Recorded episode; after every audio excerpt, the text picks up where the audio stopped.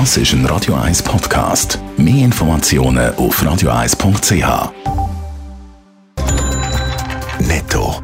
Das Radio 1 Wirtschaftsmagazin für Konsumentinnen und Konsumenten wird Ihnen präsentiert von Blaser Greinicher. Wir beraten und unterstützen Sie bei der Bewertung und dem Verkauf von Ihrer Liegenschaft.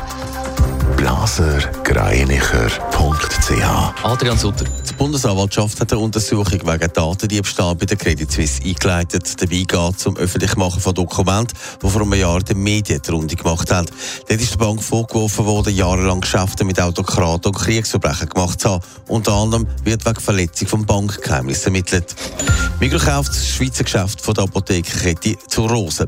Wie es in der Mitteilung heisst, hat Migros-Tochter Medbase dafür 360 Millionen Franken gezahlt. Schon jetzt haben Migros und die Apothekenkette zusammengearbeitet mit sogenannten Shop-in-Shop-Läden. Der Tech-Konzern Apple hat zum ersten Mal seit fünf Jahren einen Rücksatz, Rückgang beim Umsatz mitteilen. Unter anderem wegen der pandemiebedingten Lieferengpässe ist der Umsatz um 5% auf 117 Milliarden Dollar zurückgegangen.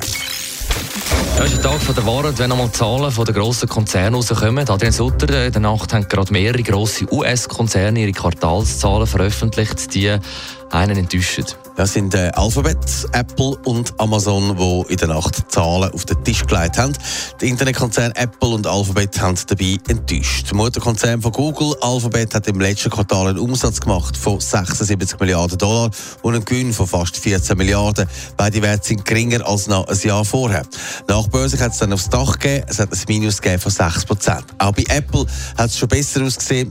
Ihre Einnahmen sind um 5 Prozent gesunken. Der Gewinn ist um 13 Prozent auf 30 Milliarden Dollar gesunken. Ein Grund sind eben die Lieferengpässe durch die Corona-Pandemie, das vor allem in China, wo die iPhone produziert werden. Es fehlt noch Online-Händler Amazon. Wie sieht es dort aus? Ja, trotz Inflation haben äh, die Leute offenbar eifrig gepostet und so hat es im Quartal im letzten einen Gewinn gegeben von 150 Milliarden Dollar. Das ist mehr als von den Expertinnen und Experten erwartet worden ist.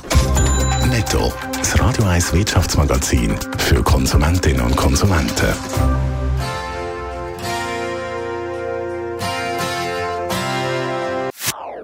Das ist ein Radio 1 Podcast. Mehr Informationen auf radio1.ch.